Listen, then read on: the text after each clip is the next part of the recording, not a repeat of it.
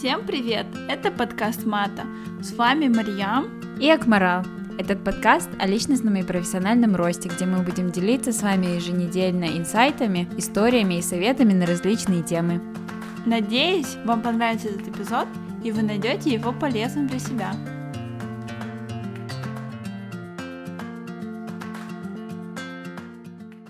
Всем привет! Сегодня у нас эпизод с гостем Мадис Кабаш. У нас получилась очень интересная, у нас всегда интересная история, как мы находим гостей, но нам очень много людей рекомендовали Мадис, и вот, наконец-то, у нас с ней сегодня получилось записать эпизод. Привет, Мадис! Привет, Акмарал! Как у тебя дела, как карантин? Все хорошо, нормально. Вот сижу в данный момент дома в Алмате. Карантин неплохо, в Алмате уже лето, так что да, everything's okay. Sounds good. Можешь нам кратко рассказать о себе? У тебя очень такое интересное образование, и у тебя сейчас классная работа, ты работаешь в Блумберге, в Лондоне. Можешь рассказать нашим слушателям о себе? Ну, я вообще журналист, родом из Алматы. Когда мне было 15 лет, я уехала учиться за границу и изучала историю в университете Queen Mary в Лондоне на undergraduate level. Потом изучала журналистику в Columbia Journalism School и работала там в Нью-Йорке на компанию Quartz. После я перевелась обратно в Лондон и начала работать на Bloomberg. И в данный момент моя должность — это producer-editor, продюсер-редактор. И мы покрываем регион EMEA. Новости, в общем, рассчитаны на молодую аудиенцию. И мы покрываем как бы breaking news, day of news, и иногда чуть подлиннее сюжета, минут 5-6, на различные темы технологии, там какие-то personal finance и так далее. Вот, так что я журналист, работаю в сфере видео. А почему ты выбрала журналистику, когда ты пошла на магистратуру? Если честно, я вообще оказалась в журналистике как-то случайно. У меня мама работала на КТК. И когда все узнают, что я журналист, они все думают: вот, наверное, ты там смотрела на маму на телевидении, из этого ты стала журналистом. Но вообще это как бы никак не связано, разве что там, если это в подсознании как-то отложилось. Я на журналистику вышла случайно. Мне всегда нравилось писать, и мне всегда нравилось рассказывать какие-то истории. И там в лет 14 я начала вести свой блог. Блог, в общем, был про моду. И я фотографировала разных подружек, там выставляла какой-то материал про разные бренды, это все. И мне просто это нравилось, это было мое хобби. Мне нравилось писать, мне нравилось рассказывать истории. Но я хотела всегда всю жизнь быть актрисой до лет 18. Как и многие девочки, наверное, как моя сестренка сейчас. Но я вот за это прям долго держалась. И когда я училась в школе, я подумала: все, я пойду сейчас в какую-нибудь консерваторию в Лондоне или там уеду в Лос-Анджелес и стану знаменитой. И мне родители говорили: давай ты сначала типа обучишься, нормальное образование получишь, и потом уже делай, что хочешь дальше. И я подумала: ну вообще мне очень нравится история. Во время уроков истории, когда я приходила на них, мне казалось, что это не учеба, а это действительно... Вот я просто сижу в какой-то комнате, и человек мне рассказывает про то, что происходило с нашим миром там 100 лет назад, и мне показалось, что это очень круто. И я подумала, что, может быть, если я буду изучать историю, то потом в процессе я пойму, что я хочу делать дальше, потому что таким образом я узнаю немного больше, наверное, о нашем мире перед тем, как я пойму, куда я именно вписываюсь. И как бы история еще такой предмет, который предполагает, что ты можешь выбрать, там, не знаю, несколько карьер, пойти в юридический или уйти в науку, или ну и так далее. И мне показалось, что это как бы такая хорошее обширное образование. Я уехала в Лондон, начала изучать историю, и где-то на второй год я решила попробовать сделать пару практик в юридических компаниях. И в процессе этого я поняла, что это вообще страшно скучно для меня, и мне будет сложно как бы начинать карьеру, если я уже, делая эту практику, понимаю, что это не для меня. В университете у нас было издание, называлось The Print в Queen Mary University. И я часто тогда писала какие-то маленькие отрывки, там сатиру, или к нам приходили какие-то группы на кампус, и я брала у них интервью. И мне это очень все нравилось. В последнем году в университете, когда я была онлайн-редактором нашего издания The Print. Мне вообще все это очень нравилось. Во-первых, мы решали, что будет смотреть весь кампус и что он будет читать на той неделе.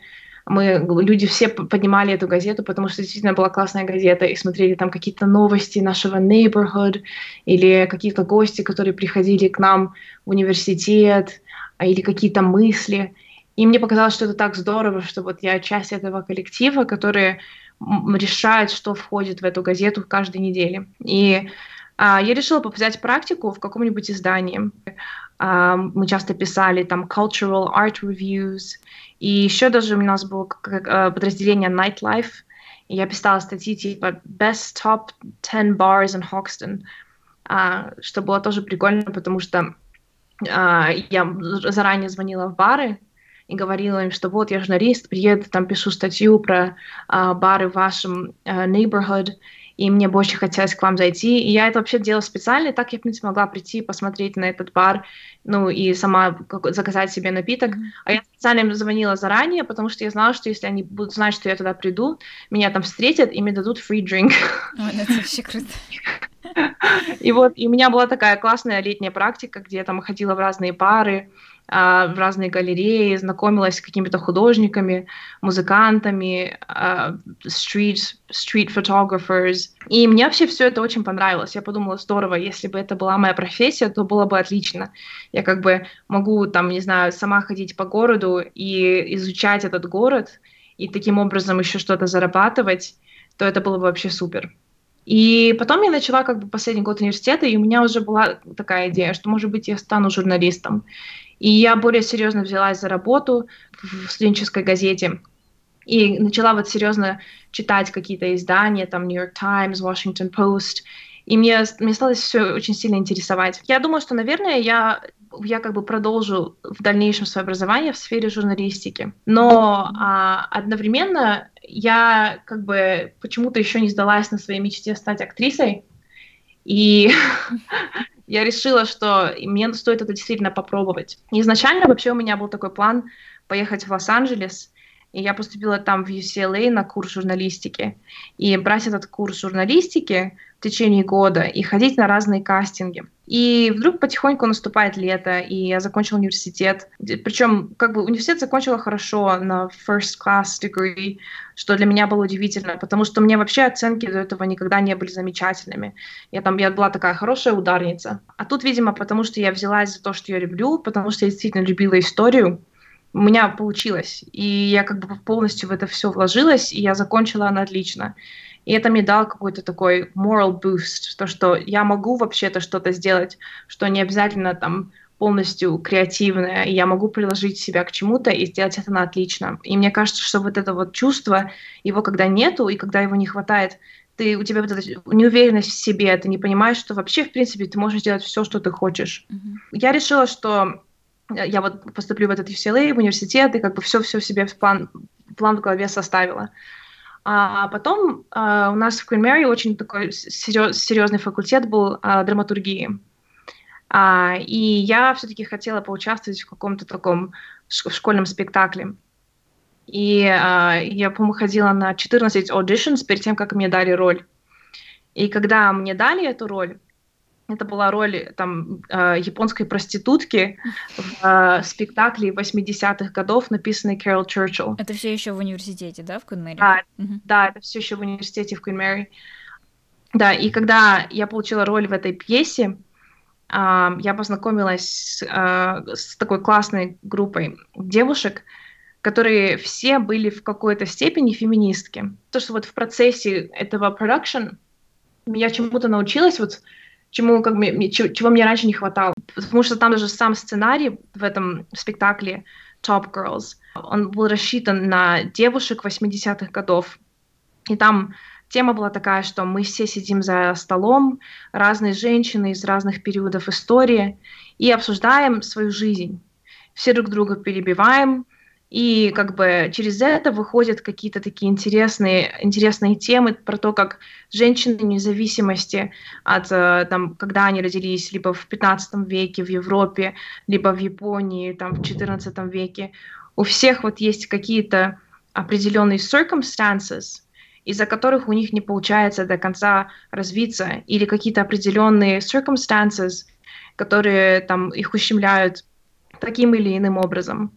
И в процессе этого продакшена, мне кажется, во мне что-то проснулось, где я поняла, что вот это первый раз за свою жизнь, где я понимаю, что в какой-то степени некоторые вещи, о которых я думаю, или некоторые там предположения, которые во мне есть, они там, потому что я выросла в определенном обществе.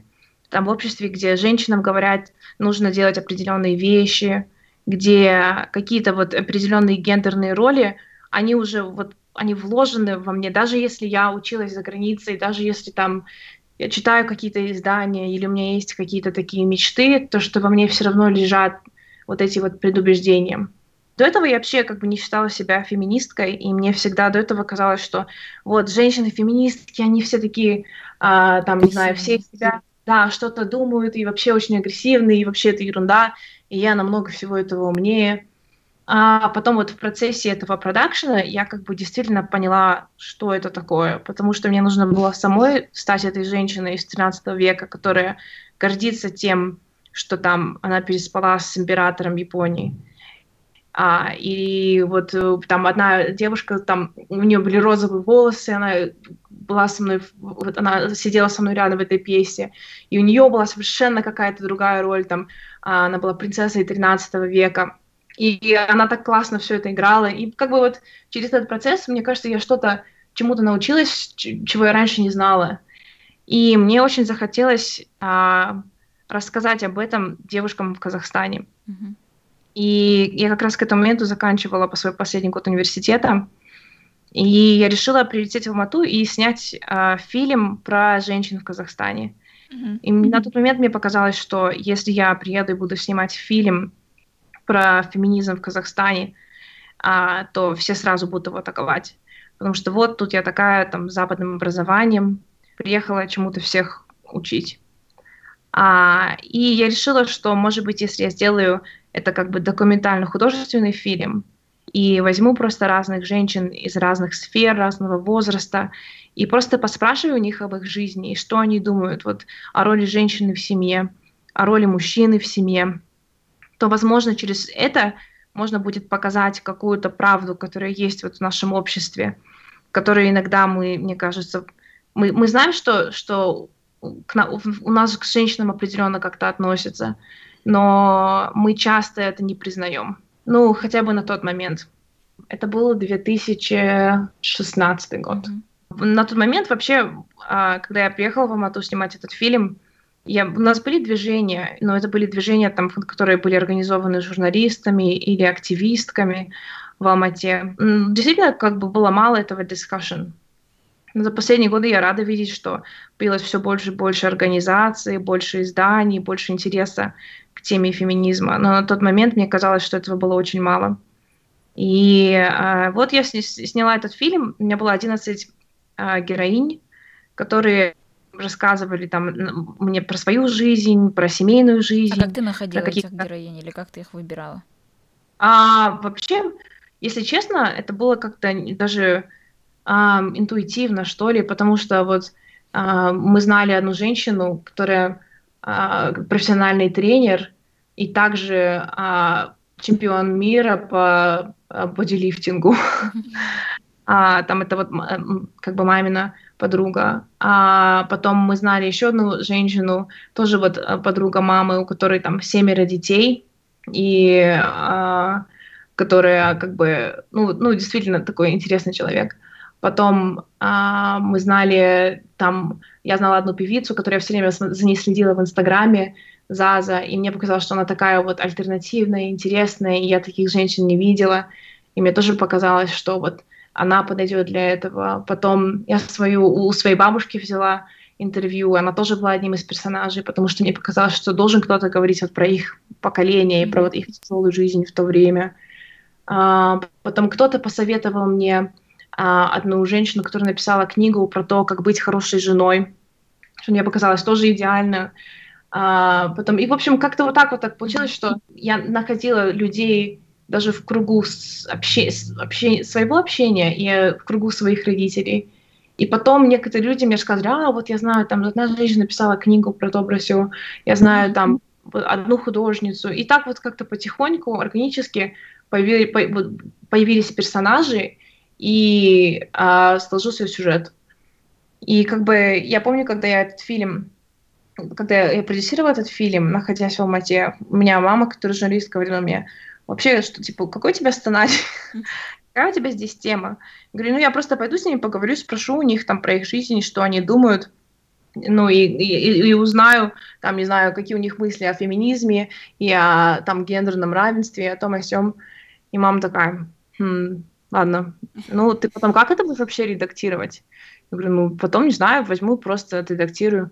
И у меня еще были какие-то задумки для этого фильма, там черный экран, потом появится одна женщина, потом появится вторая, а потом появится парк первого президента, будет играть Скриптонит, и будут показывать женщин в свадебных платьях, как они там фотографируются и уходят в свою новую жизнь, и будет играть грустная песня Скриптонита.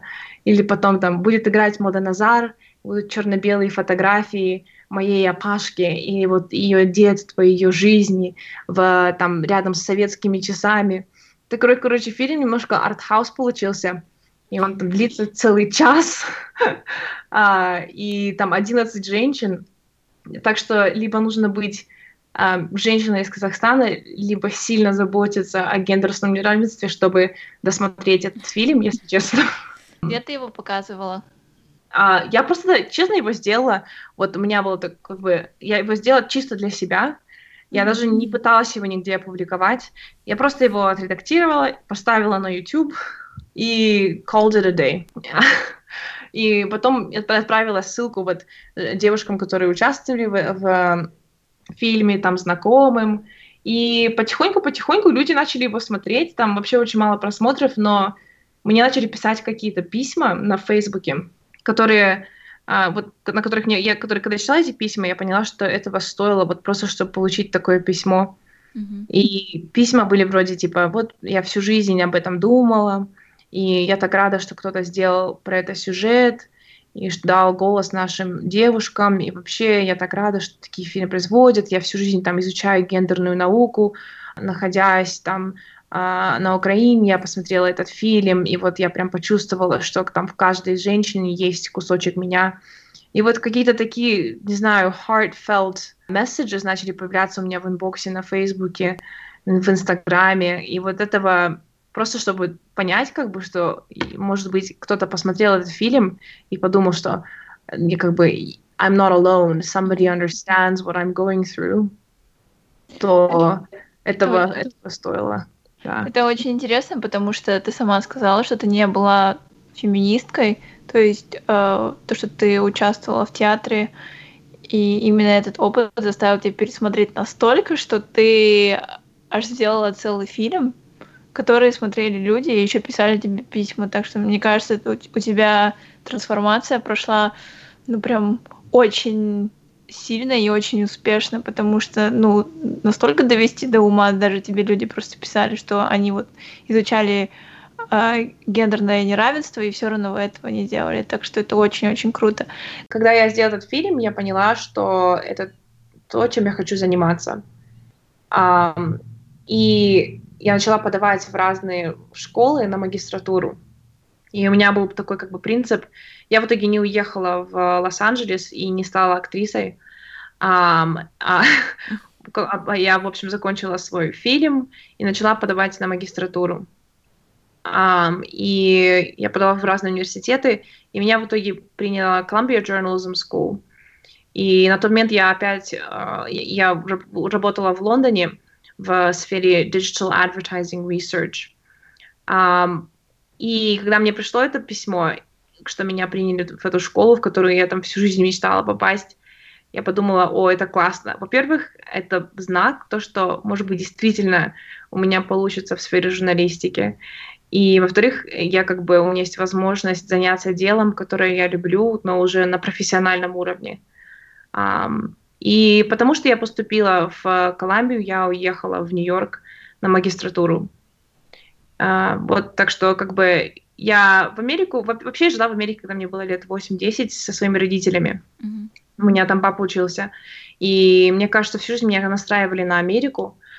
А я уехала в Лондон, и мне кажется, что все равно мне всегда хотелось пробовать и почувствовать, каково это учиться в Америке. Так что все сложилось так, и все так получилось, как будто бы специально, что я вот оказалась наконец-то в итоге в Америке. И вот потом я там училась год и работала год, и потом все-таки я вернулась обратно в Лондон. А почему ты вернулась обратно в Лондон, и насколько отличается учеба в Америке и в Англии? Я вообще вернулась в Лондон из-за работы, потому что я была в Америке, когда я была в университете на магистратуре, и я закончила ее. У нас дается год OPT, где можно поработать в стране без визовой поддержки. И я работала на то время в компании Quartz, именно вот в их видеокоманде.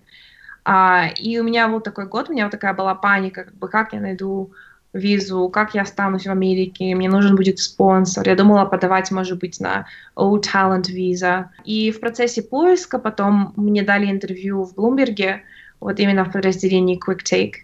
И я пришла в офис Блумберга в Нью-Йорке. Там была классная женщина, которая руководит вот нашим подразделением. И она сказала мне, у нас есть позиция продюсера-редактора в Лондоне. Не хотела ли бы ты вернуться в Лондон? И, если честно, на тот момент мне как бы то, что мне вообще дали работу в Блумберге, это было бы достаточно, чтобы я переехала хоть куда. Ну и то, что это был Лондон, мне кажется, получилось классно, потому что я очень люблю Лондон. Мне очень нравилось в Нью-Йорке. В Нью-Йорке, наверное, какая-то атмосфера определенная, в которую, мне кажется, ты попадаешь туда, и вот все, у тебя есть идея о том, каково это жить в Нью-Йорке, или каково это быть настоящим нью-йоркером, это все действительно именно так. Как бы нету даже ни одной доли disappointment, потому что ты приезжаешь, и вот все есть, как ты видишь в фильмах, и вся жизнь такая, и люди грубые, и они там бегают с чашками кофе, и такая очень серьезная, сложная корпоративная жизнь. И это вообще очень было классное время все это ощутить, особенно находясь в таком классном университете, потому что в этом университете у нас там были учителя, которые работали на издании New York Times, и они, получается, днем работали в офисе там самой лучшей газеты мира, а вечером приходили учить нас там The Art of Storytelling. Было классно, потому что я, получается, не изучала журналистику, вот находясь в классе, где там меня чему-то учат, а вот это были настоящие журналисты, которые были причастны к каким-то классным изданиям, которые приходили и учили нас, и рассказывали нам, вот, я там делаю репортаж в Бронкс, я делаю репортаж в Бруклине, и потом нас отправляли в город сами и говорили, вот там, к следующей неделе принесите мне 2 истории, или там, нужно снять видео до следующей среды. Потом мы просто уходили в город и находили этот сюжет. Вообще, как бы, я в Нью-Йорке до этого была только раз в жизни, и чтобы оказаться внезапно в Нью-Йорке, и потом еще уйти на улицу Нью-Йорка и найти какого-то рандомного человека, подойти к ним и спросить, что они думают, там, art funding, это было очень интересно, очень сложно, и вот я так, именно тогда, мне кажется, я вышла из какой-то зоны комфорта, и в нее так и не возвращалась, наверное. Особенно, мне кажется, когда в Нью-Йорке супер-супер грубые люди, и ты к ним подходишь с такими вопросами, мне кажется, это реально выход из зоны комфорта, потому что, да, мне нравится Нью-Йорк, но грубые люди — это, наверное, причина, почему бы я там не жила бы. Да, ну вот это действительно правда, потому что жизнь в Нью-Йорке сложная. И если ты находишься в Нью-Йорке, то ты там находишься, потому что ты пытаешься что-то сделать из себя, из своей жизни. Ты там не находишься, потому что там так замечательно. И из этого все люди там с определенной миссией. И вот это именно и есть то, что делает Нью-Йорк Нью-Йорком. Это люди, которые пришли туда с миссией, и они ее воплотят, даже не знаю, если они будут спать 3 часа в ночью и ехать 2 часа на поезде на работу, они будут это делать. И это, конечно, уникальные люди. Но вообще вот в плане разницы Нью-Йорка и Лондона, мне кажется, в Нью-Йорке очень интересно пожить и поработать пару лет. потому что там вот определенная корпоративная культура американская, которой нету в Лондоне. И вот эта корпоративная культура, многому чему тебя можно научить за это время. Во-первых, там, как выстроить свое время, там, как разговаривать со своими сотрудниками, или о том, как, не знаю, вот можно поставить себе какую-то цель, находясь в Нью-Йорке. И если ты будешь сильно стараться, то ты этого добьешься, потому что возможностей очень много.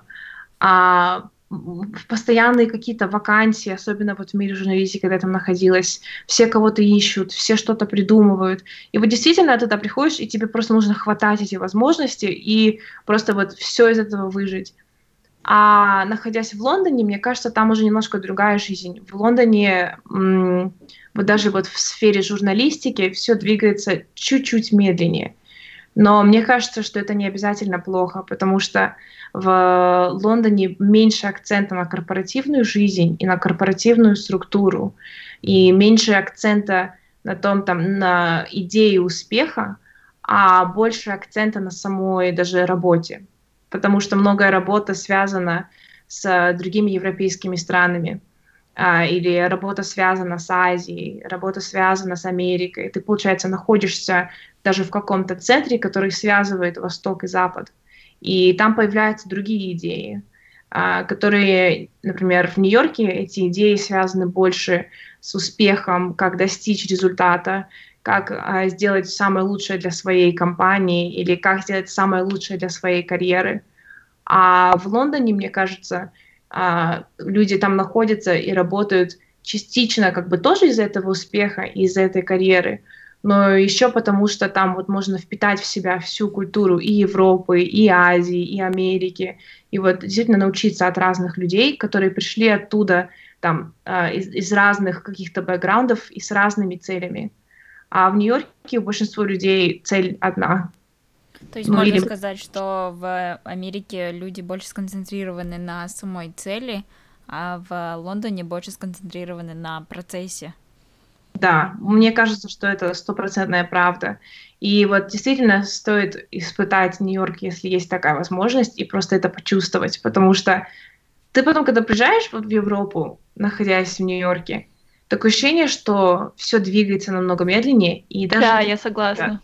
Да, и это даже немножко тебя бесит в какой-то степени, потому что ты такой, вот, я тут со своими идеями, целями, давайте дальше двигаться, можно все будет быстрее, и вообще вы такие медленные. А потом мне как-то сказал наш bureau chief в лондонском офисе, когда я с ним встретилась первый раз, и он мне сам спросил, такая, а какая разница вот между офисом в Нью-Йорке, потому что я там тоже 2 месяца поработала, и вот разница в офисе здесь. И я ему говорю, ну вот знаете, здесь что-то какая-то другая структура, что ли, ну как-то все менее структурировано, и у меня ощущение, что все медленнее. И он говорит, да, знаешь, вот все так говорят, кто приезжает из Нью-Йорка в лондонский офис, все говорят ровно то же самое, но интересно, если посмотреть на результаты и на отчеты, то у нас абсолютно те же результаты, как и в Нью-Йорке, так что у нас мы просто по-другому работаем, но у нас все так же получается. И потом мне сказала, вот посмотри, через месяца-два ты поймешь, что у тебя происходит такой inner decompression, и ты поймешь, что ты немножко расслабилась в хорошем смысле. И действительно так и получилось. А в чем заключается твоя ежедневная работа на данный момент? Ну вот в данный момент у меня должность продюсер-редактор и в подразделении Quick Take. Quick Take был создан Блумбергом, когда Блумберг понял, что ему нужно найти какой-то способ, чтобы достичь молодое поколение, и он понял, что он не сможет это сделать там, через Bloomberg.com или через Bloomberg TV, потому что молодое поколение это не смотрит.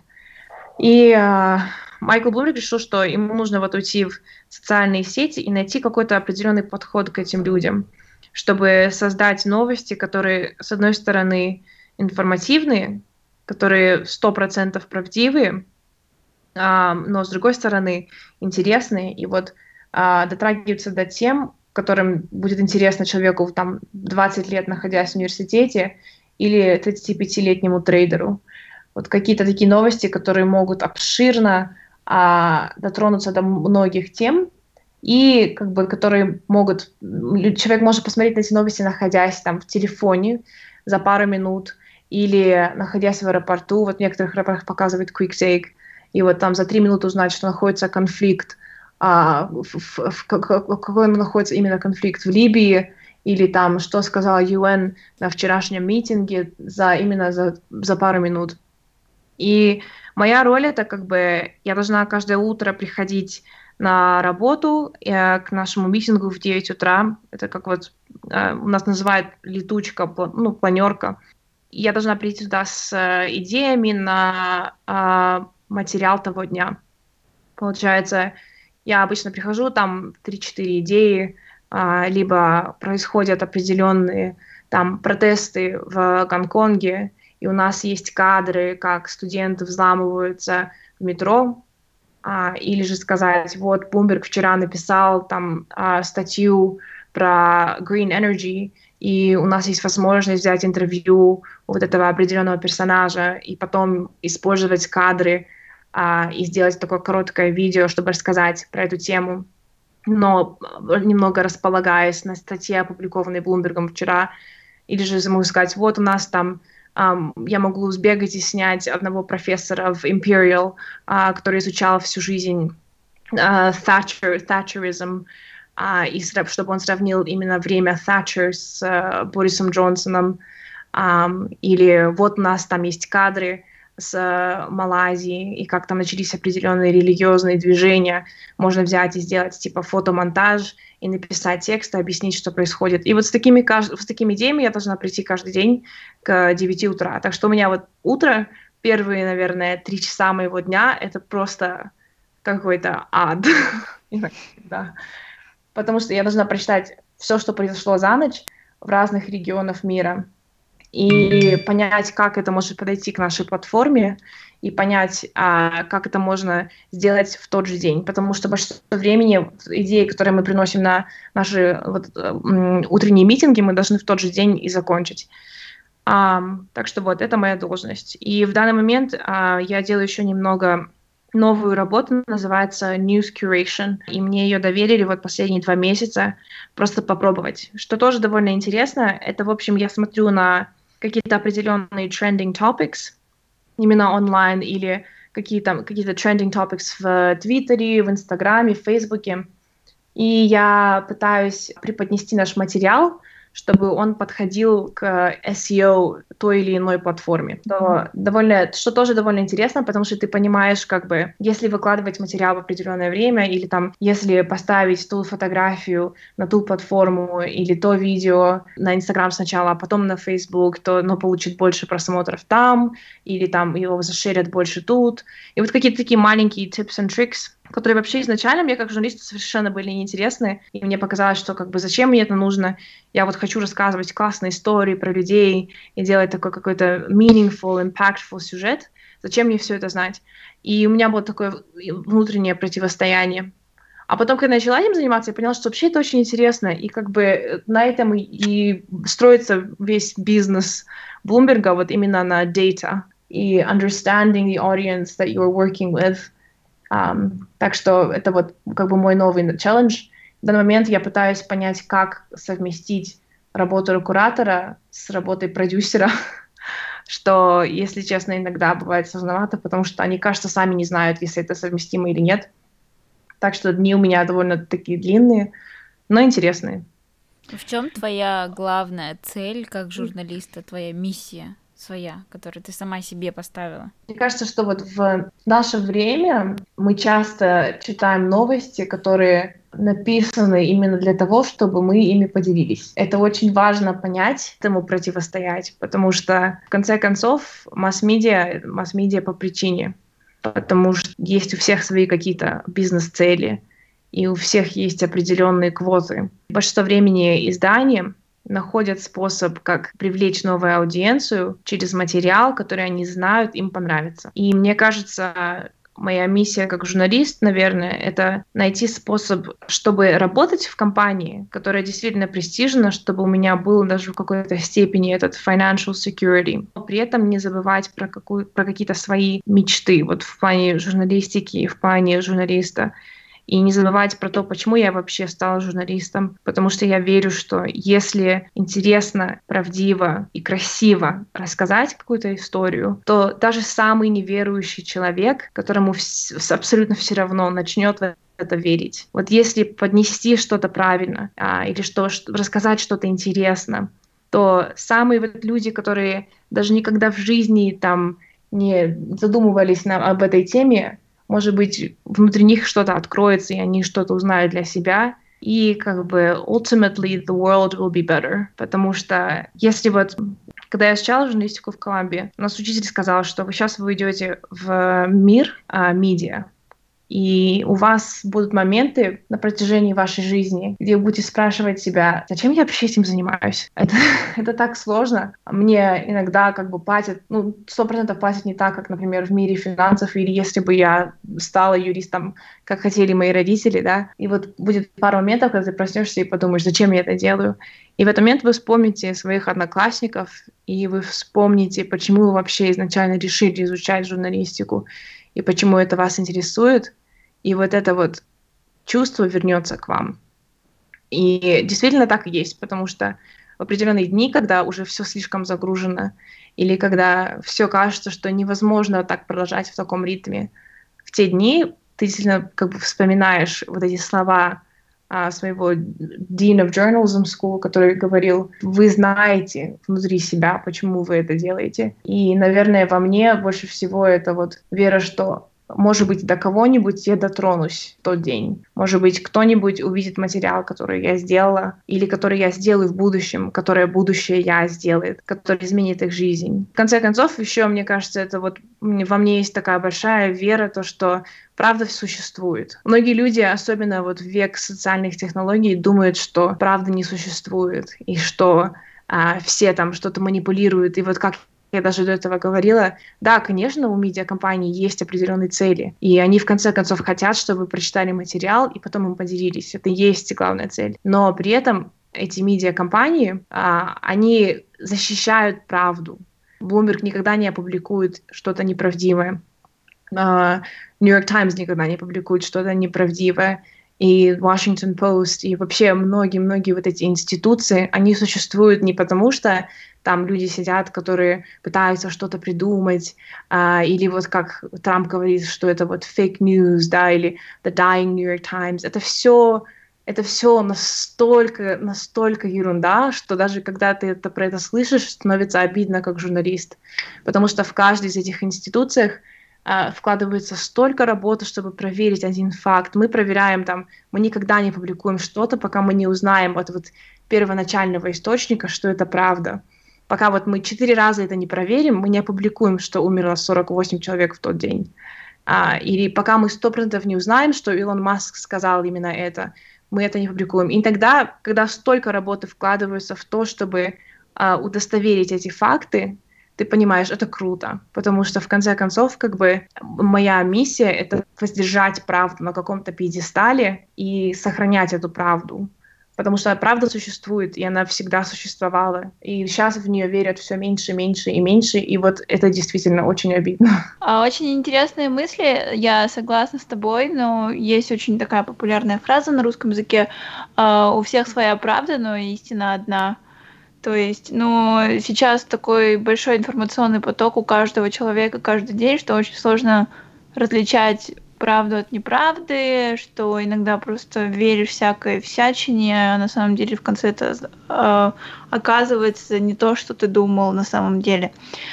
У тебя очень интересная история, что каждый твой опыт приносил тебе какой-то хороший положительный результат. И нам бы хотелось с Акмарау тебя спросить, какой твой любимый провал, который стал ключевым в твоей карьере и положительно повлиял на твой дальнейший путь. Что у тебя не получилось, чему ты очень рада и сделал большой толчок в твоей жизни? Очень интересный вопрос, потому что мне кажется, что я начала у меня начались провалы именно в Journalism School на магистратуре, и они до сих пор не закончились. И, наверное, вот самый ключевой провал — это когда я поступила в Колумбию, пришла туда такая вся уверенная, что вот, все, я сейчас все узнаю, потом я закончу Колумбию, потом я буду работать в New York Times, типа, потом через 2 года буду редактором, все будет классно. И по-настоящему я помню на своем первом уроке, я просто сидела, и я совершенно не могла понять, что происходит. Потому что у нас за первые 4 недели нам сказали сделать 4 разных сюжета в разных медиа. 1-я неделя аудио, 2-я неделя видео, 3-я неделя вот именно письменно, 4-я фотография. И где-то это был типа journalism bootcamp. И в какой-то момент я уже чувствовала, что так, я нахожусь на какой-то новой территории, я совершенно не в своей зоне комфорта, и я не знаю вообще, что происходит. И здесь люди, которые работали в новостях 10, и вообще, что они здесь делают. И у меня был такой как бы шок, потому что я понимала, что так это так, у меня начинается очень-очень сложный год, и все будет очень-очень сложно. И в тот момент, я помню, я сдала задание по аудио, и его поставили перед всем классом, и это было ужасно. Потому что по сравнению с работами других студентов, моя работа была просто совершенно какая-то, не знаю, там не в тему, и там не было никакой истории, и вообще был бред, в какой-то момент там какая-то музыка включалась, чуть ли не психоделическая. Короче, и мне стало так стыдно. И я помню, я ушла из кабинета, и я просто полностью расплакалась, и мне было так плохо. И я поняла, что у меня ничего не получается. У меня в этой школе в данный момент ничего не получается. И я помню, я позвонила своим родителям и начала им говорить: мне так сложно, я вчера не спала, я там позавчера тоже не спала, я за эту неделю 3 часа спала, и мне ничего не получается, и как я все это сделаю? И вот действительно мне в тот момент было ощущение, что я никогда не достигну этой планки. Я никогда не буду издавать такую работу вот на уровне своих одноклассников. И потом каким-то образом все начало потихоньку получаться, потому что отправили меня 1 раз с камерой, я забыла там memory card, побежала в соседний магазин, опоздала на интервью, сняла неправильно, без звука. 1 урок нам выучила в тот день. На следующий день я проснулась в 6 утра, поехала в Бруклин, взяла еще одно интервью, приехала и поняла, что я забыла спросить самый главный вопрос. Или вот какие-то через такие... И вот реально вот каждый день был какой-то провал. И под конец я уже начала издавать работу, которую учителя там считали самой лучшей в тот год, вот именно в видеоклассе. Или я начала писать какие-то очерки, которые учитель в классе потом читал и чуть ли не на своем Thanksgiving dinner дома процитировал. И вот под конец года появлялись какие-то моменты, где у тебя вот было ощущение: я сделала это, у меня это получилось, я сделала что-то, чем я горжусь. И вот, наверное, это был самый вот этот первый ключевой провал в том классе аудио, где я убежала в туалет и расплакалась, вот это, наверное, был самый ключевой провал, и главный урок из него — это был: не сдавайся, продолжай, ты ничего не знаешь, но многие люди ничего не знают, я до сих пор ничего не знаю, и вот я в течение недели, наверное, раз 6 делаю ошибки, потому что когда ты приносишь там по 5 идей на каждый утренний митинг, ну, конечно, хотя бы там 4 из этих идей в течение недели будут совершенно не в тему. И вначале я себя, когда я приехала в эту компанию, там обратно переехала в Лондон, пришла в своей рубашке, такая уверенная, все, будем создавать типа новости для нового поколения. И потом я начала какие-то идеи преподносить, и на меня так редактор смотрит, и я понимаю, что я делаю что-то совершенно не то. И потом вначале я себя очень сильно как бы внутри винила за это. И я думала: вот, я же уже прошла через этот провал в школе журналистики, я же сделала уже все эти ошибки за весь этот год, и мне было так сложно, и как бы surely by now I should know what I'm doing. И я сильно внутри как бы себя поедала, и тоже очень сильно, очень много работала, и слишком много работала, и потеряла какой-то внутренний баланс. И потом... Сейчас я уже научилась, когда у меня какая-то идея, которую я преподношу, которая кому-то не нравится, или там, когда я приношу 4 идеи на планировку, и там 2 из них выкидывают в окно, я уже не виню себя, а я просто воспринимаю это как бы: окей, что я из этого выучила? Я выучила, что нужно там преподнести это с той стороны. Окей, now I move forward, and I leave it behind me. И вот как бы не зацикливаясь на провалах, а просто... продолжать идти дальше, чему-то учиться с каждого провала, и главное не терять веру в себя, потому что наверняка если ты делаешь ошибки, то ты делаешь что-то правильно, потому что ты не делаешь то, что от тебя ожидается, может быть, потому что, может быть, ты делаешь что-то по-своему, и, может быть, это получится совершенно из этого будет что-то совершенно оригинальное. Мне очень понравился твой провал. Я услышала я услышала пару интересных моментов, которые я бы хотела чуть-чуть суммировать. Во-первых, сквозь твою речь мы с Мариам услышали одну очень важную вещь того, что ты пошла на магистратуру осознанно, то есть ты бакалавр сделала в истории, потом ты сделала практику, ты поняла, что ты хочешь делать журналистику, и на магистратуру ты уже пошла прям зная того, чего ты хочешь, и мне кажется, это вот первый главный месседж, который я бы хотела хайлайтнуть, потому что, мне кажется, сейчас у многих в голове то, что когда вот ты делаешь бакалавр, и сразу нужно делать магистратуру. Я лично так сделала, и я сделала бакалавр и магистратуру в математике, но я это сделала не из своей великой любви к математике, а просто потому, что я не совсем была уверена, чем я хочу заниматься, возможно, где-то я сделала недостаточно практик, и мне кажется, вот это вот первый месседж, то, что после того, как заканчивать бакалавр, нужно поработать, понять, не знаю, попутешествовать, взять тайм-офф, но просто понять, чем ты хочешь заниматься, потому что магистратура — это, конечно, значительно сложнее, и вот когда ты столкнулась с этими сложностями, мне кажется, естественно, твое упорство, твое желание как бы закончить, это было главным, но мне кажется, еще главным было то, что ты любила, в принципе, журналистику, и это тебе помогло перейти через все сложности, проблемы, перебороть все это и вот как бы достигнуть того, чего ты достигла по сей день. И второй момент, что я хотела бы тоже хайлайтнуть, это то, что ты как бы не первая девушка на нашем подкасте, которая говорит о том, что когда она начала работать, она очень сильно сомневалась в своих способностях. То есть, я делаю не то, я уже должна все знать к этому моменту и так далее. И как бы не только девушки, наверное, парни тоже через это проходят. Это всеобщий известный синдром самозванца, когда ты очень сомневаешься в своих способностях, и ты думаешь, все вокруг все знают, а я не знаю. Я лично этим очень сильно страдала первые полгода своей работы тоже, потому что я пришла без опыта в IT, и я пришла как бы в компанию, где все знали, а я просто сидела как не знаю кто, и мне понадобилось полгода, чтобы все нагнать. И это, что я, наверное, хочу сказать, то, что это нормально, это через все это проходит, и никто не знает все на свете. И если кто-то знает все на свете, значит, это плохо. Если человек чувствует себя слишком комфортно, то, значит, человек перестает расти. И ты очень классно, что ты это упомянула. Спасибо. Нет, вам спасибо. Это было очень такое хорошее summary. Я извиняюсь иногда, когда я говорю по-русски. Мне немножко сложно полностью выразить свою мысль, потому что я уже привыкла говорить на английском. Вот то, что только что ты сказала, это, в принципе, есть вот то, что я хотела сказать, но у тебя это получилось лучше. И у нас есть еще серия таких быстрых вопросов, которые тоже, наверное, очень зависят от твоего личного опыта. Один из этих вопросов — это какую книгу ты больше всего советовала или дарила? Ты как человек, который поглощает огромное количество контента, у тебя, наверное, должен быть очень хороший вкус. Ой, спасибо, не знаю. Мне кажется, иногда я поглощаюсь только контента, что я пару раз... Нужно так вот, я первый раз в неделю должна выйти на улицу, немножко походить, подышать и вспомнить, что есть настоящий мир, а не только виртуальный мир, в котором я работаю или для которого я работаю.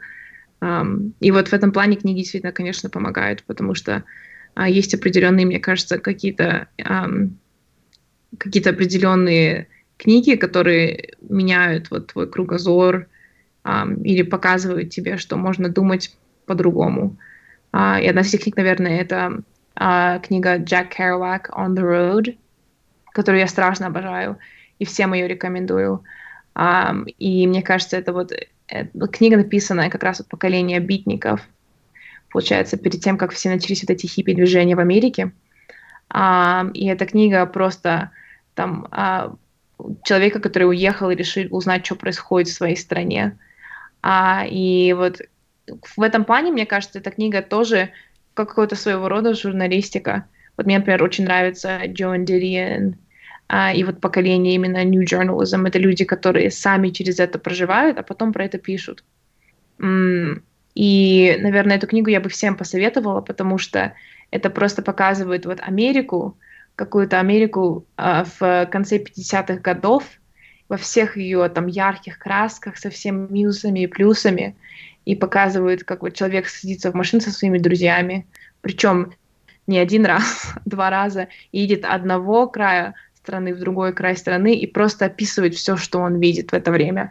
И это классно, потому что вот это вот ощущение, что иногда нужно жить не для того, чтобы что-то сделать, и не для того, чтобы там, не знаю, что-то найти, а можно просто жить, чтобы жить, и чтобы просто прочувствовать свое время, свое поколение. И вот как бы эта книга про это, эта книга про то, как, не знаю, вот, эта книга про то, как человек может просто жить, все вокруг себя увидеть, потом посидеть 3 дня в комнате, все это выписать, опубликовать, и это станет бестселлером, который спустя столько лет все хотят прочитать.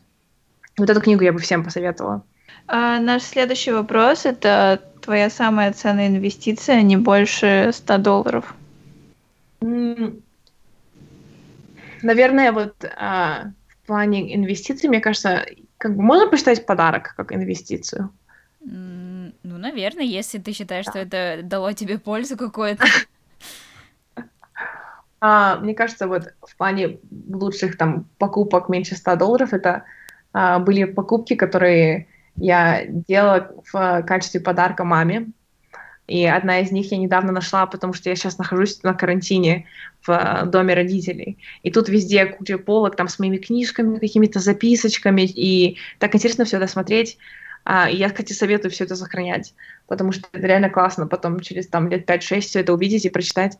И одна из них — это маленькая книжка, которую написала маме. И там на каждой странице написаны какие-то качества или какие-то определенные моменты из детства, которые я хочу, чтобы мама знала, что вот именно в эти моменты я поняла, насколько она классная. И вот эту книжку я помню, как я ее покупала, причем это было мне там, не знаю, лет 18, так что я даже уже, была как бы достаточно взрослым человеком. Я купила эту книжку, и там начинается предложение типа «One thing I think that you should know about yourself is…» И ты сам выписываешь. Это был классный подарок, он стоил там, не знаю, меньше, наверное, $10, но я знаю, что мама на всю жизнь это запомнила, потому что до сих пор она говорит: помнишь, ты мне дарила эту книжку, где ты про меня написала? И вот спустя столько лет я поднимаю эту книжку с полки и читаю ее, и действительно столько разных воспоминаний. Вообще, мне кажется, наверное, любой подарок, в котором ты можешь вложить, в который ты можешь вложить себя в какой-то степени особенной, или вот любая инвестиция даже. Вот если ты покупаешь что-то там меньше $100, но это что-то, где ты можешь положить частичку себя, потом закрыть и найти через много лет, то это классно, потому что, наверное, на тот момент ты был человеком, которым ты уже никогда не будешь. Ну да, я тоже согласна, мне тоже всегда нравятся такие подарки, которые will last, да? Грубо говоря, приведу очень примитивные примеры, то есть мне не нравится, когда дарят, там, я не знаю, духи или косметику, потому что это закончится через полгода или там через год. И все, и подарка этого больше не будет, и никто о нем никогда не вспомнит. Ты же не будешь вспоминать: ой, ты помнишь, ты мне там, я не знаю, 2 года назад дарил такую-то помаду или еще что-то такое. Поэтому я тоже всегда предпочитаю такие подарки, которые можно там через 10 лет тоже поднять, посмотреть, вспомнить. Да, мне кажется, что вот какие-то такие особенные вещи, которые могут помочь тебе что-то вспомнить, или вот вообще их нельзя отдавать. Мне кажется, я часто раньше отдавала вещи, там, это мне не нужно, это не нужно. А сейчас я стараюсь так все... Я смотрю здесь дома все у себя в комнате, такая: как классно, что я это оставила, или что я это помню. На самом деле это очень милый подарок, придумать такое. Мне кажется, это прям реально самая лучшая инвестиция, которая меньше даже $10. Да. А какая твоя самая любимая привычка в себе?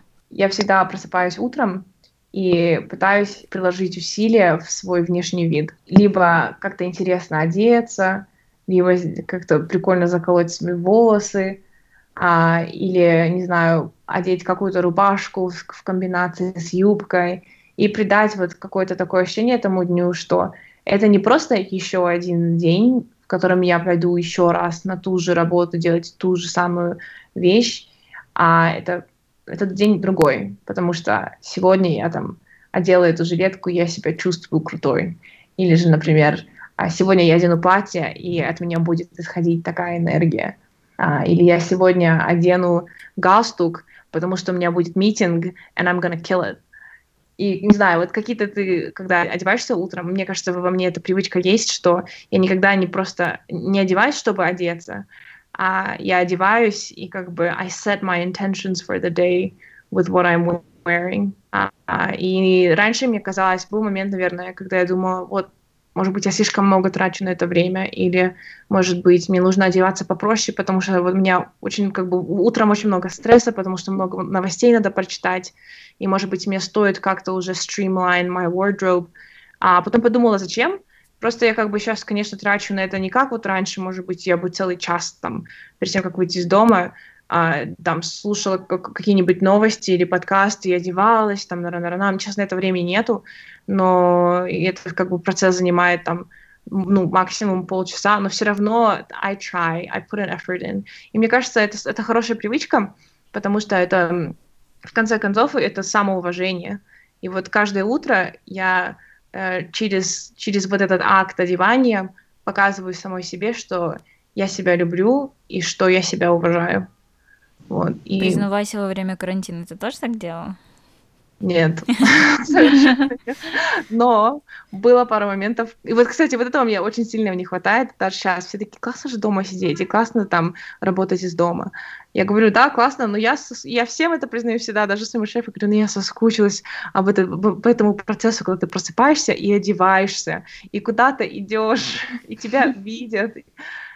Нет, ну первые 3 недели карантина я сидела дома и работала в каких-то там sweatpants и в каких-то майках, но, по-моему, на 3-й неделе я начала одевать украшения, потом на 4-ю неделю я начала расчесывать свои волосы, просто потому что хочется ощущение такое, и начала уже носить какую-то не домашнюю одежду. А у вас то же самое или как? У меня то же самое, но именно вот этот процесс того, что я решила, что уже нужно одеваться нормально, пришел только на 3-й месяц карантина. Первые 2 месяца я постоянно ходила в спортивной одежде, потому что все равно ты будешь делать воркаут. Типа, чё миллион раз переодеваться, все равно дома сидишь. Вот, типа, последний вот где-то в середине мая я даже стала краситься иногда. И как-то укладывать волосы и еще что-то. А у тебя, Мария? Я первый месяц толком ничего не делала со своим лицом, то есть я сделала просто basic things, типа там, я не знаю, умыться, тоник и крем. Сейчас у меня более-менее нормальный facial routine, то есть у меня уже где-то после 1-го месяца у меня нормально стало типа facial routine, и я всегда расчесывалась, я точно это знаю, и... одежда, мне кажется, где-то уже со 2-й недели карантина мне надоело просто всякой всячине сидеть, я уже более-менее нормально одевалась. В смысле, это была одежда, там, типа, может быть, футболка какая-то, которую бы я надела бы, если бы я вышла из дома, и что-нибудь там, я не знаю, удобные штаны. Но у меня не было такого, что я прям красилась, потому что я поняла, что я вообще не хочу краситься. Да. Так что вот... кстати, вот я заметила, что от того, что я, наверное, меньше красилась за последние 2 месяца, у меня действительно исправилась кожа. И да, и мне кажется, еще вот я тоже начала, кстати, носить спортивную одежду, когда я знаю, что у меня будет воркаут в тот день. Но главное, потом ее снять. Да, не сидеть в вонючей одежде. До конца дня я такой, сейчас допишу email, допишу email. Нет, надо идти нормально переодеваться. Какой совет ты дашь молодой девушке в возрасте 16-22 лет, которая находится в поиске себя? То есть у тебя очень интересный путь. Все, что ты делала, на чужой взгляд, кажется очень осознанным. Даже, как говорила Акмарал, что ты делала магистратуру осознанно, что ты пошла именно изучать историю, потому что ты не была уверена. То есть твои шаги были достаточно адекватные и взрослые, даже там, когда тебе было 18 лет. И мне было бы интересно узнать, что бы ты посоветовала бы людям в поисках себя. Мне кажется, что даже если эти шаги кажутся адекватными со стороны, то по-настоящему вообще было на тот момент, особенно вот, мне кажется, когда мне было 18 лет, у меня было очень такое немножко прибитое чувство ответственности, в плане того, что я знала, что я должна делать определенные вещи и вкладывать в свое будущее. Но при этом почему-то мне казалось, что вот самое главное это то, что я буду делать то, что мне нравится. И вот я всегда всю жизнь стараюсь делать то, что мне нравится. Потому что мне кажется, что вот с одной стороны это твоя жизнь, и она одна, и нужно жить ее не так, как от тебя ожидается, а так, как ты хочешь сама. А с другой стороны, ну как, например, как ты можешь соревноваться с людьми, которые любят то, что они делают? Потому что люди, которые любят то, что они делают, они будут сидеть еще 3 часа вечером и дорабатывать там этот проект. Они будут думать об этом на выходных. И как бы в плане всегда нужно делать то, что ты любишь, потому что ты, во-первых, таким образом как раз-таки найдешь себя через вот это, вот через эти шаги. Не обязательно знать вот все изначально, я хочу там быть, как вот я не знала, я хочу быть журналистом. И вообще, если честно, я не знаю, может быть, через лет 10 я буду юристом, или через лет 20... Или актрисой. Или актрисой. Или, может быть, да, Мартин Скорсезе увидит меня на улице Лондона, и мы начнем говорить там об, не знаю, о карантине, и я там... Да, короче, в общем, кто знает, что может произойти в этом мире, но мне кажется, что я всегда старалась идти вот в сторону того, что мне нравится. Вот я изучала историю, потому что мне показалось классно, я хочу там узнать об этом мире и узнать о нашем прошлом. Я хочу сделать этот фильм, потому что я верю в то, что можно через фильм там поменять взгляд женщин. Я хочу работать именно вот в видео и в диджитал-видео, в журналистике, потому что мне кажется, что в какой-то степени это и есть будущее журналистики, вот именно видеоформат. Я хочу, и как бы я это люблю, мне нравится держать камеру, и мне нравится вот этот креативный элемент. И получается, вот мне кажется, в каждом своем решении я делаю это искренне, потому что мне это нравится. И мне кажется, что вот это, наверное, самый главный совет, который я могу дать. Вообще, наверное, если честно, мне, рано говорить советы, потому что я еще не знаю, как там все выложить в дальнейшие 5 лет своей жизни. Но если бы я вернулась и сказала бы самой себе что-то, я бы сказала: делай то, что тебе нравится, к чему у тебя есть интерес, от чего ты хочешь проснуться утром.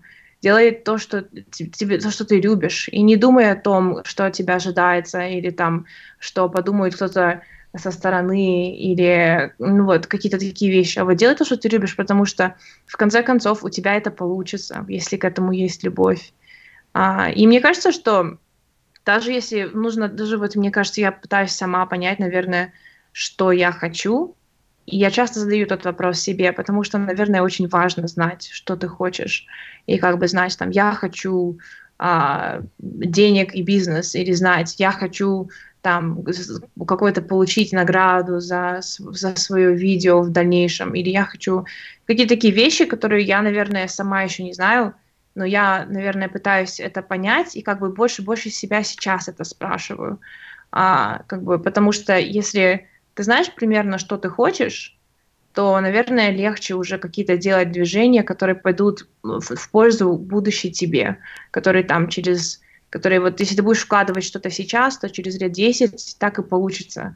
Ничего не случается, мне кажется, там внезапно или случайно, а все через какой-то труд и пот, и старание, и вот преодоление себя. И, наверное, вот в этом плане как бы Два совета. Первый — это делай то, что тебе нравится, потому что так ты поймешь, что ты хочешь. Замечательные слова. Спасибо тебе большое за твое время. Желаем тебе удачи с твоей карьерой и чтобы ты всегда делала, что ты любишь. Спасибо большое. Да, было очень приятно с тобой поговорить. Ты затронула очень интересные темы, поделилась своим интересным опытом, что ты работаешь в Нью-Йорке и в Лондоне, и вообще поделилась своими принципами. Спасибо тебе большое. Я тоже желаю тебе огромной удачи и делай только то, что тебе нравится. Спасибо большое. Было очень приятно с вами пообщаться. И спасибо большое, что со мной связались. Мне очень приятно. Я никогда раньше не давала интервью вот именно в таком формате, и мне очень интересно было. Так что спасибо большое. Действительно очень приятно. Всем спасибо, что были с нами. На этом наш эпизод подходит к концу. Ставьте лайки, подписывайтесь на нас в Инстаграме и в Телеграме, следите за новостями, оставляйте свои отзывы на платформах, на которых вы нас слушаете, ведь они нам очень важны. Обязательно поделитесь с друзьями этим эпизодом, если он вам понравился. Всем спасибо! Пока-пока!